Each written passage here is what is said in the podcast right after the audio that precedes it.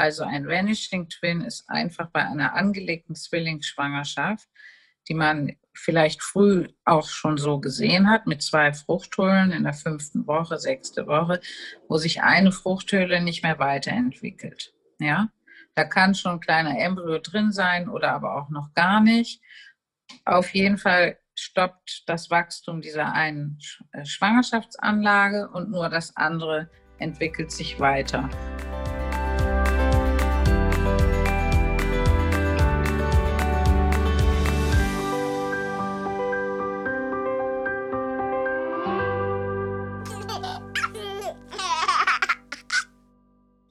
Schönen guten Tag, liebe Frau Dr. Potias-Schmitz. Ich freue mich, dass Sie bei unserer dritten Episode von unserem Koala Care Podcast dabei sind. Und äh, ja, würde Sie einladen, dazu kurz was über sich zu erzählen. Ja, hallo Frau Boe. Ich grüße Sie auch und freue mich auch, dass ich dabei sein kann. Ich habe mich über die Einladung gefreut. Wir kennen uns ja durch die Praxis, durch Ihre eigene Zwillingsschwangerschaft. Ähm, ich bin Gynäkologin mit äh, Zusatzausbildung für Pränataldiagnostik und äh, spezielle Geburtshilfe. Das heißt, der Schwerpunkt meiner Arbeit äh, beschäftigt sich mit der Betreuung von Schwangerschaften und da insbesondere der Ultraschalldiagnostik und auch insbesondere bei Schwangerschaften mit Besonderheiten, sei es, dass das eben Mehrlingsschwangerschaften sind oder Schwangerschaften, wo es irgendwelche Probleme gibt. So mal ganz im Groben. Also können Sie das vielleicht auch noch mal kurz unter noch mal genau hervorheben? Also was ist da der genaue Unterschied? Also wenn ich bei uns geht es ja natürlich um das Thema Zwillinge. Ich bin mit Zwillingen schwanger und ähm, bin ja erstmal durch meinen normalen Frauenarzt betreut. Ist das automatisch dann ein Grund, zu Ihnen als Pränataldiagnostiker direkt zu wechseln oder wann komme ich dann tatsächlich zu Ihnen? Also es ist ja kein Wechseln, das muss man jetzt erstmal noch dazu sagen. Es ist eine zusätzliche Betreuung.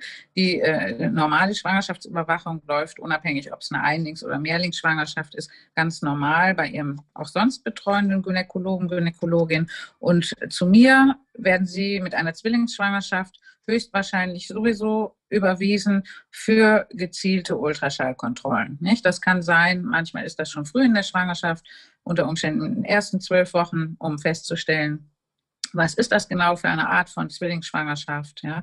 Äh, haben die Kinder ein- oder zwei Plazenten? Kann man dadurch bestimmte Risiken ableiten oder eventuell auch irgendwelche vorbeugende Dinge schon unternehmen?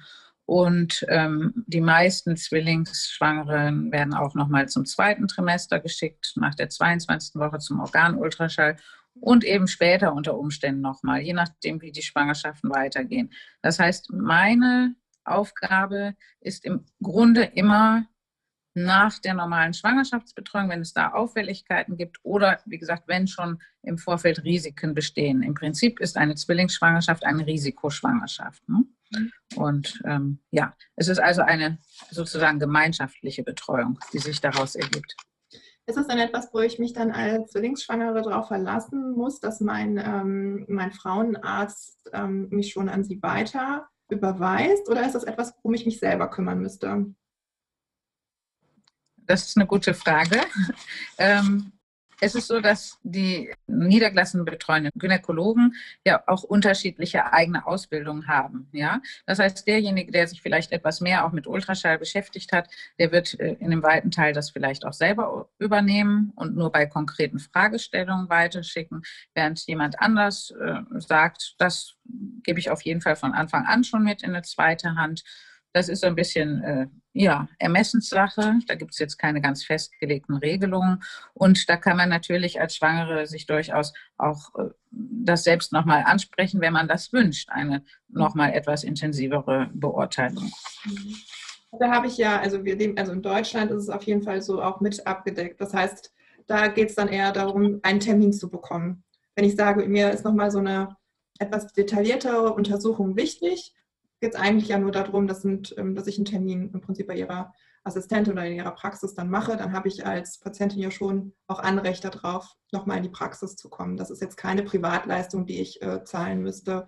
Ähm das, kommt, das kommt dann wieder darauf an, welche Untersuchungen mhm. anstehen. Nicht? Also ein, sag ich mal, ein Organultraschall im zweiten Trimester, das ist sicherlich eine Indikation, die sich durch die Mehrlingsschwangerschaft und den besonderen Risiken damit ergibt. Ähm, eine Untersuchung im ersten Trimester im Sinne eines zum Beispiel Ersttrimestertests mit Risikoberechnung jetzt für Chromosomenstörungen oder so. Das ist äh, derzeit in Deutschland generell eine Eigenleistung. Ne? Also das unterscheidet sich so ein bisschen, was man macht. Ja. Könnten Sie als Ärztin nochmal sozusagen, könnten Sie da eigentlich was zu sagen, ähm, was noch, was eine Zwillingsschwangerschaft von einer Einlingsschwangerschaft unterscheidet und ähm, worauf ich mich als Zwillingsschwangere einstellen sollte? Was da der wesentliche Unterschied ist? Mhm. Ich würde sagen, der wesentliche Unterschied wird sich wahrscheinlich erst so ab der zweiten Schwangerschaftshälfte zeigen. Ja, der Anfang läuft meistens von dem, was man spürt, ähnlicher ab. Ähm, in der zweiten Hälfte oder nach der zweiten Hälfte wird es äh, langsam dann doch ein bisschen beschwerlicher, der Bauch wächst schneller, ähm, man wird schneller unbeweglich. Das sind so die Sachen, die die Schwangere merkt. Es ist so, dass äh, Mehrlingsschwangere auch generell ein erhöhtes Risiko für vorzeitige Wehentätigkeit und Eröffnung des Muttermundes haben. Also das Risiko für eine Frühgeburt ist schon äh, deutlich erhöht.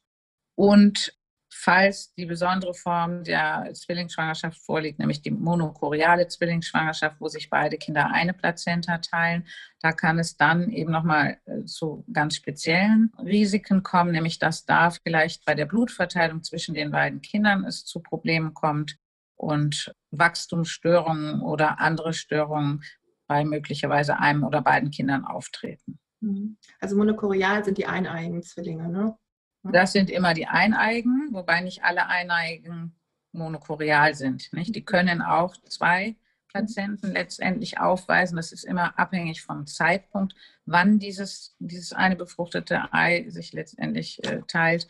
Wenn das äh, äh, spät erfolgt, dann hat man Kinder, die eine Plazenta und auch nur eine innere Fruchthöhle haben. Und wenn das sehr früh erfolgt, diese Teilung, dann sehen die quasi aus wie auch zweieige Kinder, nämlich mit jeweils einer Plazenta und, und einer Fruchthöhle. Ne? Ja, und können aber trotzdem eineich sein. Also es liegt wirklich an der Plazenta. Das ist der entscheidende Punkt. Mhm. Lässt sich das dann in der Pränataldiagnostik dann auch genau, lässt sich das, weil das ist immer so, war, war so viel. Also ich habe viele mhm. Frauen äh, gehabt, die immer gesagt haben, ja, nee, also wird immer gesagt, die sind zweieich.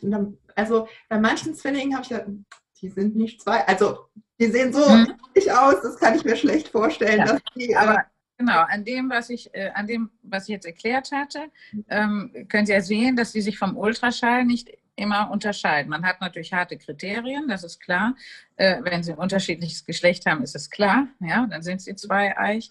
Aber äh, die meisten, Platz, äh, meisten Zwillinge, die zwei separate Plazenten haben, sind auch zweieich. Ja? Aber wie gesagt, von den Eineigen hat vielleicht etwa ein Drittel auch zwei Plazenten. Von daher, wenn die dann das hm, gleiche mhm. Geschlecht haben, weiß man es nicht genau. Mhm. Dann kann man das erst hinterher feststellen. Es spielt für den Schwangerschaftsverlauf aber nicht die Eineich- oder Zweieigkeit die Rolle, sondern wirklich nur der Status mit den Plazenten. Haben die getrennte Plazenten oder teilen die sich eine? Darf ich Sie mal fragen, was Sie so an Ihrer Arbeit lieben? Ich meine, ich kenne das ja, ich weiß ja noch aus meiner eigenen Erfahrung, wie ich bei Ihnen auch, also aus der Praxis. Das ist ja eine ganz faszinierende Arbeit. Können Sie da was zu sagen? Es ist eine faszinierende Arbeit, da haben Sie schon genau das gesagt. Es ist immer wieder neu faszinierend. Ähm, meistenteils haben wir auch gute Nachrichten. Das ist dann auch immer sehr schön, Eltern zu beruhigen, äh, zu sagen, es sieht alles gut aus. Ähm, es ist aber auch, denke ich, wichtig festzustellen, wenn etwas nicht in Ordnung ist. Und das ist eigentlich ja auch der schwierigere Teil der Arbeit. Und dann auch ähm, das Paar zu begleiten damit, zu gucken, ähm, was kann man tun, was muss getan werden, welche Möglichkeiten sind die besten. Ähm, von daher, es ist eine intensive Arbeit mit den Patientinnen. Und ja, es erfüllt mich doch immer wieder mit großer Freude. Ist, ich mag das sehr gerne. Was sind denn so die Risiken, die Sie sagen, das wäre schon gut, wenn eine Zwillingsschwangere davon gehört hat und äh, was ähm, oder zumindest etwas darüber weiß? Also dass das mhm. manchmal, also wenn man ganz fachfremd ist und dann zum Arzt mhm. geht, ist es ja, dass man ja erstmal so ein blindes Vertrauen ja entgegenbringt. Ähm, aber jetzt in mhm. dem besonderen Fall ist es ja klar, es ist eine Risikoschwangerschaft und was ist denn, was wäre schon mal gut, mal gehört zu haben oder das vielleicht auch mal anzusprechen? Ja, okay, das fängt eigentlich ganz früh an, ähm, im ersten Trimester, dass, äh, dass man versucht eben abzuklären, wie ist diese Chorionizität. Ja? Gibt es ein oder zwei Plazenten? Und das sieht man eben am allerbesten in den ganz, ganz frühen Ultraschallen schon so in der sechsten, siebten Woche. Ja, da ist das ganz einfach zu sehen, weil entweder sieht man zwei einzelne Fruchthöhlen oder man sieht eine gemeinsame. Manchmal sieht man noch nicht mal direkt, dass in einer Fruchthöhle ja doch zwei Embryonen sind, erst beim nächsten Ultraschall. Also das ist wichtig, dass das früh festgelegt ist. Und das kann man eigentlich auch immer früh gut beurteilen. Und dass das auch aufgeschrieben ist, dass das nicht untergeht irgendwo nachher. Ne? Weil das für den Schwangerschaftsverlauf eben so eine große Bedeutung hat. Und ähm, dann ist es wichtig, denke ich, ähm, dass man bei einer Zwillingsschwangerschaft auf die Entwicklung der Kinder achtet. Das heißt, dass man schaut, dass sie annähernd eine ähnliche Entwicklung durchmachen. Und was auch natürlich wichtig ist, äh, aber auch eher dann so wieder in der zweiten Hälfte, dass die Schwangere weiß, dass sie ein erhöhtes Frühgeburtsrisiko hat, ähm, dass sie eine gewisse Schonung von Anfang an schon, denke ich mal, vorbeugend macht und vor allen Dingen auch, dass äh, man auf den Muttermund achtet. Mhm. Das sind vielleicht, das sind nicht viele Dinge, aber das sind schon mal sehr entscheidende und wichtige Dinge. Ähm, wenn der Wunsch nach Pränataldiagnostik besteht, das ist ja unabhängig letztendlich, ob man ein oder zwei Kinder erwartet. Ob man wissen, wenn man wissen möchte, ja, gibt es Risiken für äh, genetische Erkrankungen, Chromosomenstörungen etc. Ähm, dann muss man sich, denke ich, gerade bei einer Zwillingsschwangerschaft im Vorfeld auch einmal gut überlegen, was es bedeuten würde, wenn nun ein Kind betroffen wäre und das andere nicht. Ja, das ist oft etwas, das erlebe ich, dass äh, da gar nicht drüber nachgedacht wurde. Das muss man vorher überlegen und dann muss man sich bewusst für oder gegen eine Pränataldiagnostik entscheiden. Mhm. Wo ist dann, wie wäre das dann der, in dem Fall von eineich und zweieigen Zwillingen? ja, bei eineigen Zwillingen sind dann in der Regel, was jetzt das Chromosomale be be betrifft, meistens ja beide betroffen. Aber sagen wir mal, eine sonstige schwere Störung, ich sage jetzt mal ein ganz schwerer Herzfehler oder eine Hirnfehlbildung oder so, da kann es natürlich schon so sein, dass ein Kind betroffen ist und das andere gesund ist. Ne? Dann habe ich jetzt ähm, noch eine Frage, was immer mal wieder im Raum steht, wo wir nochmal bei den Untersuchungen äh, sind. Ähm, Vanishing Twin. Das ist so ein Begriff, der geistert so viel im Netz rum. Da wollte ich einfach mal nachhören. Ähm, können Sie dazu was sagen? Also ein Vanishing Twin ist einfach bei einer angelegten Zwillingsschwangerschaft, die man vielleicht früh auch schon so gesehen hat, mit zwei Fruchthöhlen in der fünften Woche, sechste Woche, wo sich eine Fruchthöhle nicht mehr weiterentwickelt. Ja, da kann schon ein kleiner Embryo drin sein oder aber auch noch gar nicht. Auf jeden Fall stoppt das Wachstum dieser einen äh, Schwangerschaftsanlage und nur das andere entwickelt sich weiter. Und irgendwann, nach vielen Wochen, baut der Körper diese ursprünglich angelegte zweite äh, Schwangerschaft ab. Sie verschwindet. Daher kommt der Name Vanishing Twin. Ja? Also es ist eine angelegte Zwillingsschwangerschaft, wo sich ein Kind nicht weiterentwickelt. Das ist im Grunde genau dasselbe, was man auch bei einer Einlingsschwangerschaft haben kann, dass äh, eine Schwangerschaft angelegt wird und sich nichts weiterentwickelt. Und entweder geht sie zugrunde oder sie blutet ab. Ne? Und das ist dasselbe mit dem Vanishing Twin. Wenn man jetzt nicht ganz so früh beim Arzt war, dann kann das auch sein, dass der übersehen wird. Ja? Wenn man dann, sagen wir mal, erst in der achten Woche oder neunten Woche die erste Ultraschalluntersuchung hat, dann kann es ja sein, dass der Vanishing Twin schon so klein und unauffällig ist, dass man den nicht sieht. Ja? Und trotzdem ist irgendwo noch Zellgewebe da, ja, was dann, und es hat einen Grund, warum dieser Vanishing Twin sich nicht entwickelt. Meistens ist es ja so, dass wenn sich Schwangerschaften so früh nicht entwickeln, dass irgendeine schwerwiegende Chromosomenstörung zugrunde liegt. Ja, das ist in 90 Prozent der Fälle bei den ganz frühen Fehlgeburten der Fall. Ist ja auch ein guter Mechanismus letztendlich, den die Natur da eingesetzt hat. Ne? Sonst würden ja viel, viel mehr Kinder mit schweren Chromosomenstörungen sich weiterentwickeln. So, die, das passiert eben nicht. Mhm. Aber wenn man das nicht weiß, dass ein Vanishing Twin da vorliegt und man macht jetzt diese äh, NEPT-Diagnostik aus dem mütterlichen Blut, dann kommen immer noch Zellen von diesem unbekannten äh, Vanishing Twin sozusagen auch mit zur Auswertung und die sind ja in der Regel meistens auffällig. Das heißt, so ein Vanishing Twin kann einen falsch auffälligen Chromosomenbefund für das andere Kind hervortäuschen. Das ist ja interessant. Genau. Deshalb macht man in der Regel bei Vanishing Twin dann mhm. auch kein NIPT. Okay. Und ähm, ich meine, sowas ist ja auch, ich meine, ist auch wichtig zu wissen, dass das noch passieren kann. Also gerade, ja, ne? das also, stimmt. wenn mhm. ich sage, ich kriege die frohe Botschaft, ich bin mit Zwillingen schwanger und rechne damit, dass das, oder ne, in der großen Hoffnung, fand ich zum Beispiel als super Aufklärungsarbeit zu sagen, das kann passieren also für die Frauen, die ich jetzt, wo das auch eingetreten ist, weiß ich, dass das für die schon schlimm war, dass sie nicht wussten, dass es diese Möglichkeit gibt, dass der ja. eine ja. also ein Zwilling sich zurückbilden kann. Ja. Mhm. Also, aus, also ich sag mal, als ärztlicher Sicht fand ich das prima, darauf hinzuweisen. Ja, mhm. das ist wahr. Das äh, ehrlich gesagt ist für mich jetzt auch nochmal ein Aspekt. Man denkt eigentlich so, jeder weiß, in den ersten Wochen oder bis zur zehnten Woche kann immer noch mal was sein. Das weiß man auch, fragen mich auch viele Patientinnen, ähm, wenn sie dann in der neunten oder zehnten Woche sind, kann ich es jetzt erzählen, jetzt ist es doch schon sicherer. Also eigentlich ne, bei einer Einlingsschwangerschaft geht fast jeder davon aus, das könnte passieren, dass das gar nicht mehr sich weiterentwickelt oder abblutet. Und bei einer Zwillingsschwangerschaft ist das letztendlich dasselbe. Es kann einer nicht mehr sich weiterentwickeln. Es können theoretisch, wenn man Pech hat, auch beide sein. Im Grunde ist das so wie bei einer Einlingsschwangerschaft. Ja, und das ist so, da ist direkt wieder dieses, dieses Gefühl, dieses Thema Zwillinge und das Identität und diese, ne, man ist eigentlich mit Beginn, so frühem Beginn der Schwangerschaft eigentlich schon so in diesem Verbund mit diesen zwei, ja. zwei Wesen, mhm. ähm, dass man diese Möglichkeit auch schon irgendwie nicht mehr in Betracht Gar nicht im Kopf hat, ne? Ja. Oder beide mhm. oder, ne? Also, ja. interessant. Ja.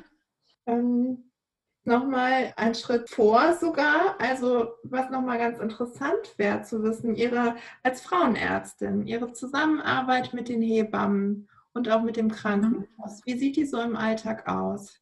Haben Sie da noch, ist das etwas, wo Sie noch Berührungspunkte mit haben oder ist das etwas, wo Sie äh, total losgekoppelt sind, was wirklich die Frauen losgelöst aus ihrer Praxis machen oder nur in bestimmten Spezialfällen, wo sie in Verbindung mit den Kliniken sind? Genau, also sagen wir mal, der, die Verbindung mit der Klinik in, äh, bei Risikoschwangerschaften, die ist natürlich da. Letztendlich muss man sich auch abstimmen. Es geht manchmal um, um, um auch frühere Entbindungen, medizinisch notwendige vorzeitige Entbindungen bei schweren Wachstumsstörungen oder äh, sonstigen Problemen. Ne, da arbeiten wir da natürlich schon auch eng zusammen. Meistens sind es dann eher die Perinatalzentren, ja, wo auch die Kinderklinik mit dabei ist. Die Zusammenarbeit mit den Hebammen trifft mich jetzt im Rahmen der Pränataldiagnostik natürlich nicht so sehr, nicht? weil das ja eher, denke ich mal, über den Frauenarzt, Frauenärztin und über die Basisbetreuung stattfindet. Ne? Ich denke, es ist immer gut, wenn die Frau, gerade eine Zwillingsschwangere, auch eine Hebamme hat, weil da noch ganz andere Aspekte mit viel mehr Ruhe besprochen werden können und auch die Erfahrung von den Hebammen da sehr wichtig ist.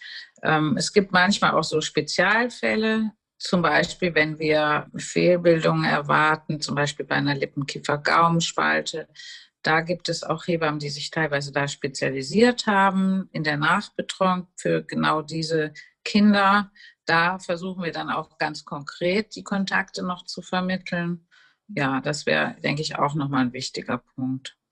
Ja, das ist schon interessant. Also irgendwie gibt es ja immer noch so den Verbund, aber trotzdem ist es ja mittlerweile schon so, dass wir relativ autark so äh, unterwegs sind und dass man sich schon dessen bewusst sein sollte, frühzeitig sich sein Hilfsnetzwerk zusammenzu, also, mhm. also es ist ja nicht nur, man weiß immer nach der Schwangerschaft, okay, da kommt ja schon, da bricht es immer groß drüber ein, du musst dir Hilfe holen, aber es ist ja eigentlich schon in der Schwangerschaft, ja, du, es gibt ein paar mehr Anlaufstellen, die du zu Rand äh, zu, zu ja. Mhm.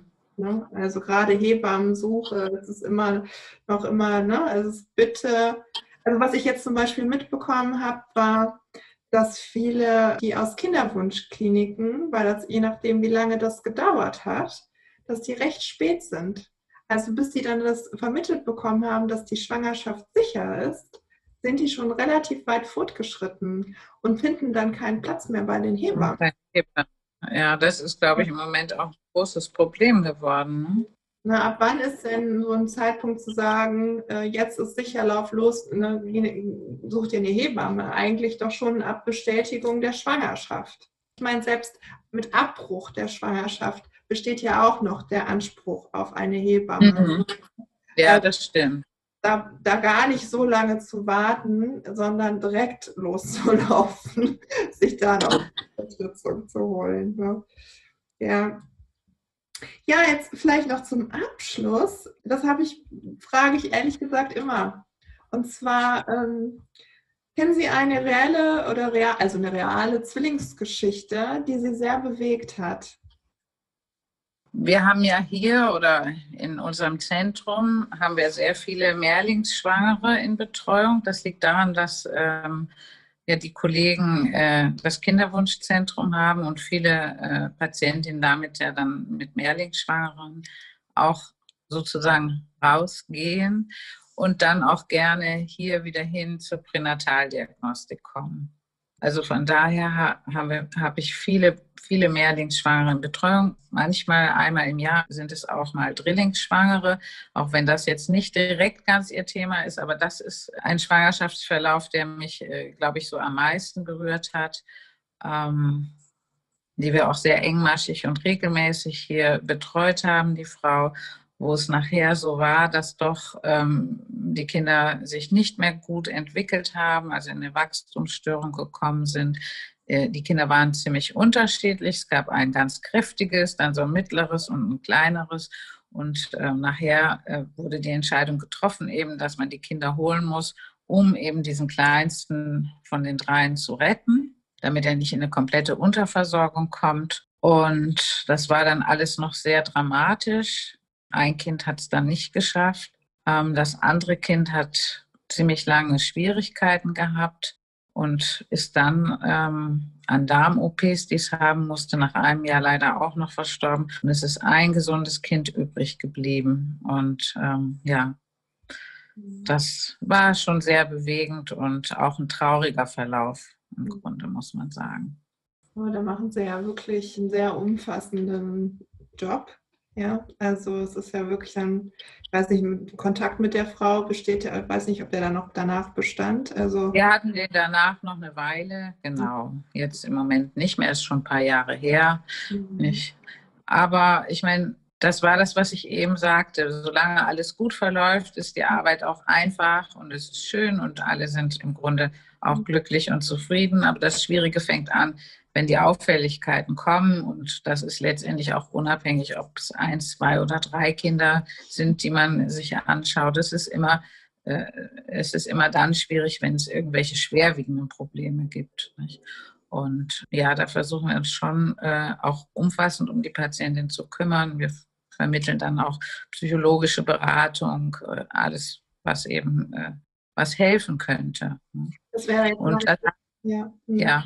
Das wäre meine nächste Frage gewesen. Wie sieht die Betreuung danach aus? Wie ist, wie ist so Ihre Erfahrung? Wie sind wir da in Deutschland aufgestellt? Also ne, gerade bei mhm, Verläufen oder wenn die Kinder viel zu früh kommen, ist es ja auch so, ne? mhm. ne? da muss ja. die, dann, dass die aufgefangen werden. Ich habe das Gefühl, da sind wir in Deutschland sehr, sehr gut sogar aufgestellt. Ne? Also äh, die Schwangeren haben gesetzlich verpflichtenden Anspruch auf psychologische, psychosoziale Betreuung, auf genetische Beratung, auf wirklich alles Mögliche. Ne?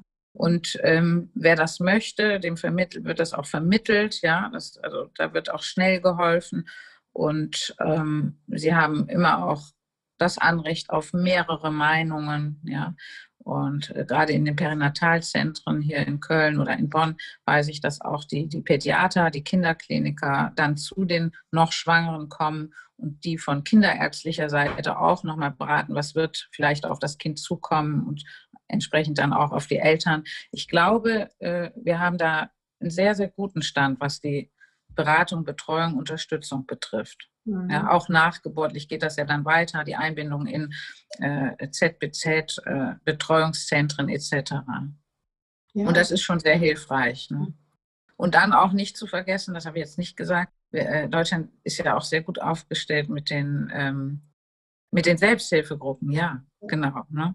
Und das ist auch immer sehr wichtig, ne? weil da eben die betroffenen Eltern auch vertreten sind und äh, beraten. Ja ja, es ist halt, also, ne, das ist so, ich glaube, so in allen Themengebieten, an die wir jetzt auch angekratzt haben, ist es wirklich wichtiger, ist, diese Hilfe anzunehmen. Wirklich auch zu sagen, ich nehme die Hilfe in Anspruch und es ist wichtig und es ist genau wichtig, das zu tun und nicht zu meinen, dass ähm, man muss das alleine schaffen. Egal, ob es jetzt ein Abbruch war, ob ja. es eine mhm. Geburt war oder ob die Kinder gesund waren. Man kann immer in die Situation kommen und dann ja. zu sagen, ich, es ist okay. Ich bin keine schlechte Mutter, ich bin keine schlechte Frau, ich bin kein schlechter Vater, ich bin kein schlechter Mann, sondern wenn ich mir Hilfe von außen hole. Und ähm, ja, das ist so, das ist schön, dass Sie das auch nochmal so sagen. Das war ja. jetzt an anderen Stellen auch nochmal zu sagen.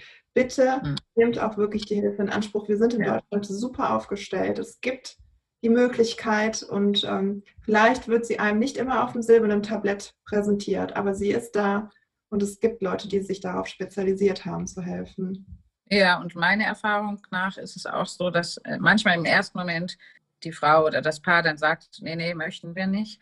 Aber ich weiß, wenn man dann beim nächsten Gespräch wirklich nochmal nachhakt und es nochmal anbietet, dann ähm, steigt auch die Bereitschaft dazu. Und die Rückmeldung umgekehrt ist eigentlich immer, es hat gut geholfen, es hat gut getan. Ja, vielen Dank. Mhm.